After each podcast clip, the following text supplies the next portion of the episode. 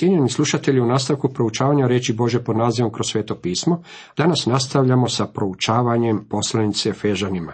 Još uvijek proučavamo četvrto poglavlje. Naslov nastavka koje proučavamo glasi Zadrške za novoga čovjeka. Sada ćemo vidjeti da crkva ima i stanovite zadrške i one su od velikog značaja. Maleno dijete nema nikakvih kočnica. Sjećam se kad sam otišao u posjetu jednoj obitelji, počeli su predavnom glumiti kako su pobožni i religiozni. Kad smo sjeli za stol, zamolili su me da zahvalim za jelo. Njihovo trogodišnje dijete sjedilo je na svojoj visokoj stolici za stolom pokraj nas. Kad sam završio, dijete se okrenulo majci i reklo, što je taj čovjek učinio? Očito je da nisu baš prečesto zahvaljivali za jelo koje je bilo pred njima. Dijete je možda bez ikakvih zadrški, međutim crkva se ne smije očitovati poput malenog djeteta baš za svo vrijeme. Mora odrasti i razviti stanovite zadrške. Postoje stanovite stvari koje odrastao čovjek neće reći, a djeca ih često izgovaraju. Crkva ne smije ostati u djetinstvu, već mora sazreti. A Bog je svakome svome djetetu dao svoju milost u kojoj mora rasti a svakomu je od nas dana milost po mjeri dara Kristova. Bog je vjernicima dao darove kao što to možemo vidjeti u Rimljanima 12 i ponovno u prvoj Korinčanima 12. Iako vjernici trebaju revnovati oko toga da zadrže jedinstvo duha, to ne znači da je svaki vjernik vjerni preslik onog drugog. Svakom je vjerniku dan dar kako bi mogao funkcionirati unutar tijela sačinjenog od vjernika na sasvim određeni način. Pavao piše, a svakomu se daje očitovanje duha na korist. To znači da je dar kad Boži duh kroz vjernika učini nešto sa ciljem izgradnje tijela sačinjenog od vjernika. Dar službi na korist cjelokupnome tijelu. Niti jedan dar nije dan kako biste se vi razvijali duhovno. Dar vam je dan kako biste mogli funkcionirati unutar tijela sačinjenog od vjernika, kako biste služili na korist i blagoslov crkvi. Mnogi ljudi govore, dragi pastore, mi ne govorimo u jezicima u crkvi, činimo to kod kuće. Takvim ljudima mogu kategorički iz Božje riječi reći da su u zabludi. Darovi su dani za korist crkve. Niti jedan dar ne smije se koristiti sebično samo za vlastitu korist. U stvari, ako se koristi na takav način, onda se niti ne radi o daru. Dar je dan svakome članu tijela kako bi ga se osposobilo za funkcioniranje sa sasvim određenom svrhom na njegovom položaju u tijelu. Pretpostavimo da mi oči govore kako su pospane i da ne žele ustati zajedno sa mnom. Pretpostavimo da mi noge kažu kako me ne žele odneti dolje u ured. Potrebne su mi oči i noge, a nadam se da će i moj mozak surađivati u tome. U stvari svi dijelovi moga tijela moraju djelovati zajednički. Svaki dio posao koji mu je određen mora učiniti. Svakom je vjerniku dan dar kako bi mogao funkcionirati u tijelu, sačinjenom od vjernika na sasvim određeni način. Kada svaki vjernik to i čini, onda tijelo funkcionira. U tome nalazimo jedinstvo duha. Usporedo s darom rečeno nam je da je svakome od nas dana i milost kako bismo mogli koristiti taj dar u sili i punini Božeg duha. Kad svaki vjernik funkcionira u skladu sa određenošću svoga dara, to stvara sklad, kao što je to slučaj i sa pojedinim dijelovima ljudskoga tijela. Međutim, kada jedan dio tijela pati, tada pati cijelo tijelo. Dragi prijatelji, to znači da ako ne upotrebljavate svoj dar unutar tijela, sve nas izbacujete iz takta. Zato veli, na visinu uzađe vodeći sužnje, dade dare ljudima. Zapazit ćete da je to navod iz psalma 68. 18. redka, na visinu uzađe vodeći sužnje, na dar si ljude primio, pa i one što ne žele prebivati kod Boga. Netko će istaći kako ovdje očito postoji razlika u stihovima, u Efežanima piše dade dare ljudima, a u psalmu piše za ljude dare primi. Doslovan prijevod sa engleskog. Radi li se tu o pogrešnom navođenju staroga zavjeta? Molim vas da zapazite kako autor ima pravo izmijeniti svoje pisanje, međutim nitko drugi nema to pravo. Moje su riječi jednom pogrešno navedene u jednom članku, pa mi se nakladnik morao ispričati zbog toga što me pogrešno citirao. Bilo kako bilo, ja imam pravo pogrešno citirati svoje pisanje, ako to želim učiniti i ako to meni odgovara. U stihu koji je pred nama, Sveti Duh mijenja riječi i čini to sa sasvim određenim ciljem. U knjizi psalama rečeno nam je da je gospodin Isus primio darove za ljude. Sve je darove imao pripremne. Tada je došao na svijet, sada kad je već bio ovdje i vratio se ocu, darove raspodjeljuje među ljudima. Daje nam ih kroz svetoga duha. U stvari ovaj nam odjeljak pokazuje koliko je Biblija točna, te da se ovdje nikako ne radi o pogrešnom citiranju. Na visinu uzađe odnosi se na Kristovu zašašće. U tom je trenutku učinio dvije stvari. Odveo sužnje što se vjerujem odnosi na otkupljene iz staroga zavjeta koji su otišli u raj nakon smrti. Krist je ove vjernike uzeo sa sobom iz raja pred samoga Boga kad je uzašao na nebo. Danas, kad vjernik umre, nije nam rečeno da odlazi u raj, već je odstan od tijela i nazočan kod gospodina. Kad je Krist uzašao, također je ljudima dao darove. To znači da je živim vjernicima u crkvi dao darove kako bi mogli biti svjedoci ovome svijetu. U svome uzašašću Krist ne samo da je pred Boga doveo starozavjetne svete, već je također kroz svetoga duha podijelio svoje darove. Na dan pedesetnice sveti duh krstio je vjernika u Kristovo tijelo i tada ih oda dario i stanovitim darovima, omogućujući im da funkcioniraju kao članovi tijela. Sveti duh svakoga od njih smestio je na određeno mjesto unutar tijela i od tada je to isto činio sa svakim novim vjernikom. Ono uzađe, što drugo znači doli to da isiđe u donje krajeve na zemlju. Koji siđe isti onaj koji uzađe ponad svih nebesa da sve ispuni. Logično objašnjenje ovih stihova je da, s obzirom da je Krist uzašao, morao je neophodno u nekom ranijem trenutku sići na zemlju. Neki u tome vide samo utjelovljenje. Rani crkveni očevi u tome su vidjeli Kristovo djelo u vođenju starozavjetnih svetih iz raja pred Bože prijestolje. Rečeno nam je da je sišao u pakao. Ne moramo neophodno pretpostaviti da je ušao u neki oblik patnje nakon smrti. Njegovo utjelovljenje i smrt bili su njegovo poniženje i bili su dostatni da izbavljenje iz staroga zaveta dovede pred Boga. To objašnjava njegovu puninu, izraženu ovdje, koji siđe, isti je onaj koji uzađe ponad svih nebesa. Pretpoznajem, međutim, da postoje i drugačija tumačenja. On i dade jedne za apostole, druge za proroke, jedne opet za evanđeliste, a druge za pastire i učitelje. Da opremi svete za djelo služenja, za izgrađivanje tijela Kristova. Dok svi ne prispijemo do jedinstva vjere i spoznaje Sina Božega, do čovjeka savršena, do mjere uzrasta punine Kristova. Ja sam to preveo na sljedeći način. On i dade jedne kao apostole, druge kao proroke, jedna opet kao evanđeliste, a druge kao pastire i učitelje. Ovaj se stih ne odnosi na darove koje im je dao, iako stoji da je on onaj koji im je darove i dao. Ono što Pavao ovdje želi reći je to da Krist uzima stanovite ljude kojima su dani stanoviti darovi i daje ih crkvi. Zapazite koja je svrha zbog koje se ti ljudi daju crkvi. Da opremi svete za dijelo služenja, za izgrađivanje tijela Kristova. Ti ljudi s darovima darovani su crkvi kako bi ona dospjela do pune zrelosti.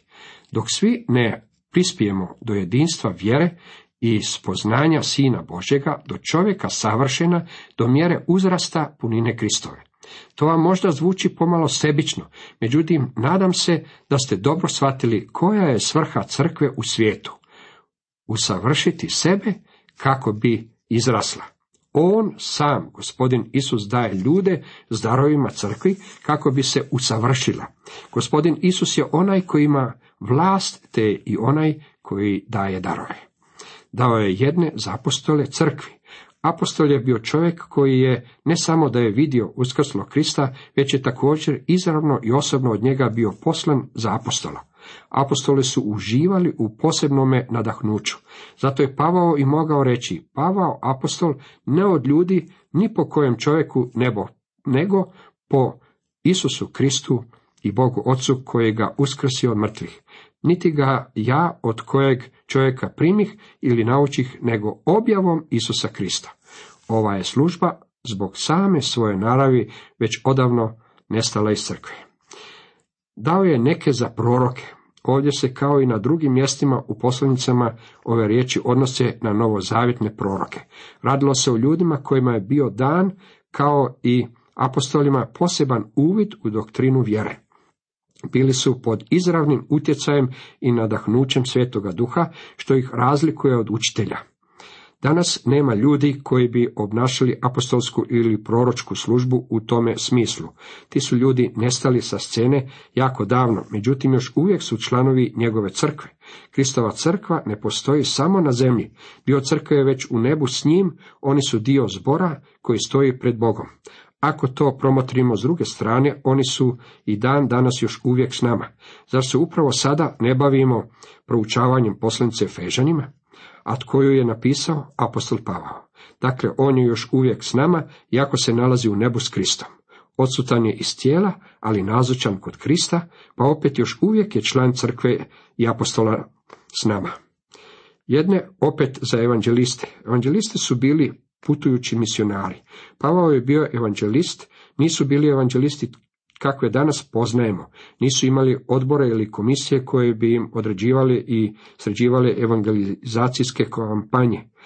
Odlazili su na novo područje i sve su činili sami uz pomoć Svetoga Duha koji ih je išao pred njima. Neke je dao za pastire, ti su ljudi bili pastiri stada. Dao je neke za učitelje, ljudi koji su trebali poučavati stado, to je dar koji se spominje u Rimljanima 12, i prvoj Korinčanima 12, te prvoj Timoteju 3. Bog je sve ove ljude dao crkvi kako bi crkva mogla dospeti do pune zrelosti u kojoj će postojati sputanosti. Vidite, crkva od sebe ne smije načiniti tvrd orah pred svijetom. Pred svijetom ne smije biti neuka. Svi ti ljudi moraju crkvu pripremiti kako bi vjernici mogli činiti djelo izgradnje Kristova tijela. Pastora crkve nazivamo službenikom, međutim ako ste kršćanin, tada ste službenik jednako koliko je to i on. Ne morate biti rukopoloženi da biste bili službenik. Pastor ima poseban dar, dar poučavanje Bože riječi, kako bi njegovi članovi, oni koji su pod njim, mogli činiti dijelo službe. Oni su ti koji će ići van, posjećivati ljude i svjedočiti. Bojim se da smo danas crkvu pomalo okrenuli na glavačke. Jednog je dana doktor Levis, šafer, vodio pjevanje, a također je propovjedao kad je počinjao kao evangelizator. Jedna draga gospođa pristupila mu je jedne večeri i rekla mu, Doktor Šafer, činite previše toga. Ne biste trebali voditi pjevanje, a također i propovijedati.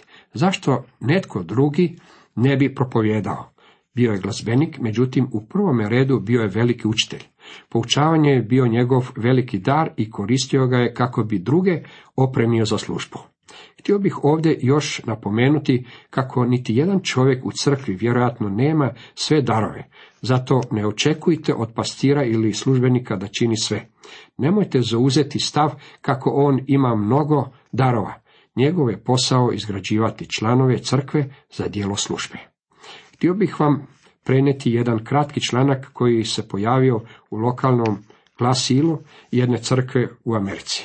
Stoljećima su glavnu odgovornost evangelizacije nosili svećenici. Lajci niti su bili pozvani u uključivanju evangelizacijske aktivnosti, niti su ih smatrali svojom odgovornošću. Jedan od najznakovitijih pomaka u crkvi vjerojatno najvažniji pomak u proteklih nekoliko stoljeća je probuđenje aktivnosti lajka, kao porast prepoznavanja da su lajci pozvani u službu koja nije manje važna od službe pastora. Elton Trojblond rekao je, Reformacija je običnome čovjeku otvorila Bibliju, nova reformacija otvorit će službu običnome čovjeku. Svim se srcem slažem s onim što je izrečeno u tome članku. Ujedno se radujem što smo svjedoci kako se lajci sve više uključuju u službu. Mnogi mladi ljudi, mladi kršćani uključeni su u dijelo svjedočenja. Sada im je potrebno poučavanje. Mislim da je jedini razlog zbog kojeg su me spremni slušati taj što vjeruju da ih ja imam čemu poučiti. Vjernicima je potrebno poučavanje kako bi oni mogli činiti dijelo službe. Ponekad se ljudi uzbuđuju kad čuju da netko drugi upotrebljava moje materijale. Primio sam tako poziv jedne gospođe, očito je tamošnjem propovedniku išlo jako dobro u o ponašanju mog poučavanja. Poučavao je iz moje knjige o ruti i koristio je čak i moje ilustracije. Rekla mi je, mislim da je to strašno i trebali biste ga zaustaviti. Pitao se me da li je taj čovjek napravio dobar posao u poučavanju i ona mi je rekla da jest.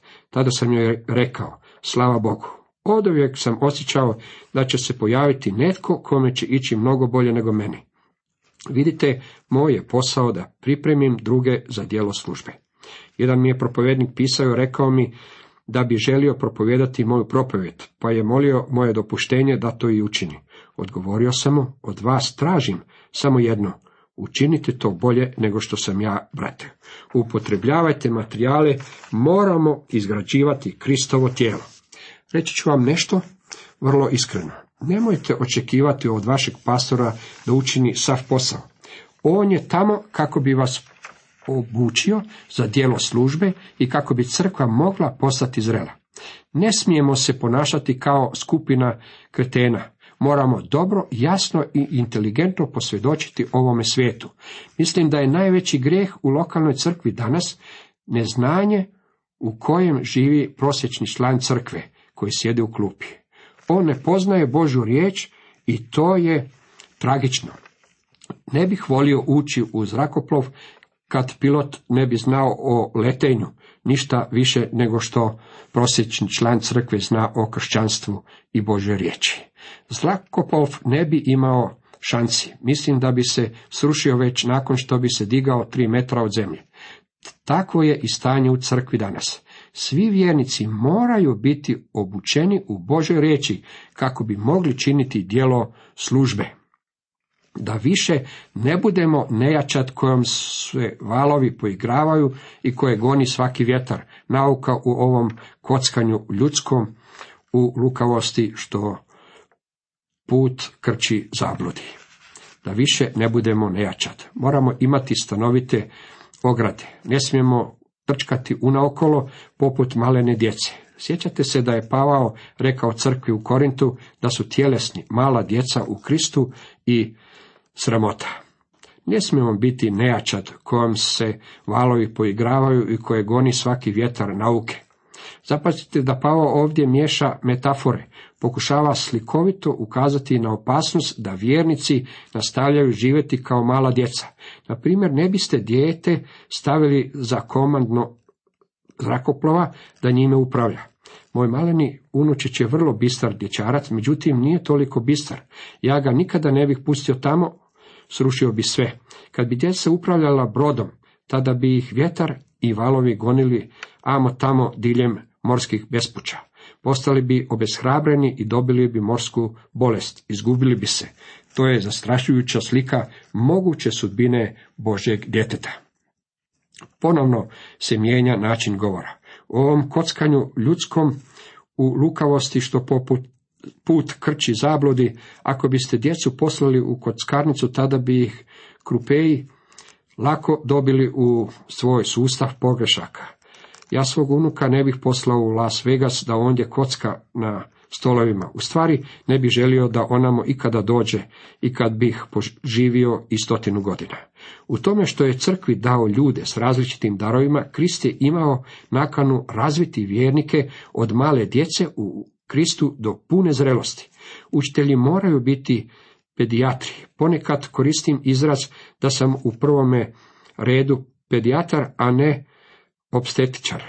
Obstetičar dovodi djecu na svijet, znam da se ponekad mora ustati u jedan ujutro kako bi porodio dijete i kako mnoge noći provodi na poslu. Međutim, nakon što se mali anđeo rodi, on je s njim gotov predaje ga pedijatru koji se brine za to e, dijete, da dijete ima sve što mu je potrebno za normalan rast. Ja sam u svojoj službi bio pedijatar, a samo sekundarno bio sam obstetričar. Osjećam da sam pozvan za pedijatra, to jest da svetima dajem Božu riječ kako bi mogli rasti. Nego istinujući u ljubavi da poradimo te sve uzraste u njega koji je glava Krista, od kojega sve tijelo usklađeno i povezano svakovrsnim sklobom zbrinjava po djelotvornosti primjerenoj svakom pojedinom dijelu, promiče svoj rast na saziđivanje u ljubavi. Vjernici ne smiju ostati djeca, već bi trebali istinujući u ljubavi da poradimo te sve uzraste u njega. Vjernici moraju slijediti istinu ljubavi, to jest moraju ljubiti istinu, živjeti je i govoriti o njoj. Krist je istina, a vjernik mora svoju barku života voditi tako da sve ukazuje na Krista. Krist je njegov kompas i njegov magnetski plod. Koji je glava Krist od koljena sve tijelo usklađeno i povezano. Tijelo sačinjeno od vjernika uspoređuje se sa materijalnim tijelom i naziva se Kristovim tijelom. Tijelo od glave Krista ne prima samo naredbe, već i duhovnu hranu. Time se stvara sklad u kojem svaki član funkcionira na svome mjestu dok prima duhovnu opskrbu od glave. Također tijelo ima i unutarnju dinamiku po kojoj se obnavlja jednako tako. Duhovno tijelo treba se obnavljati u ljubavi. Cijenjeni slušatelji, toliko za danas.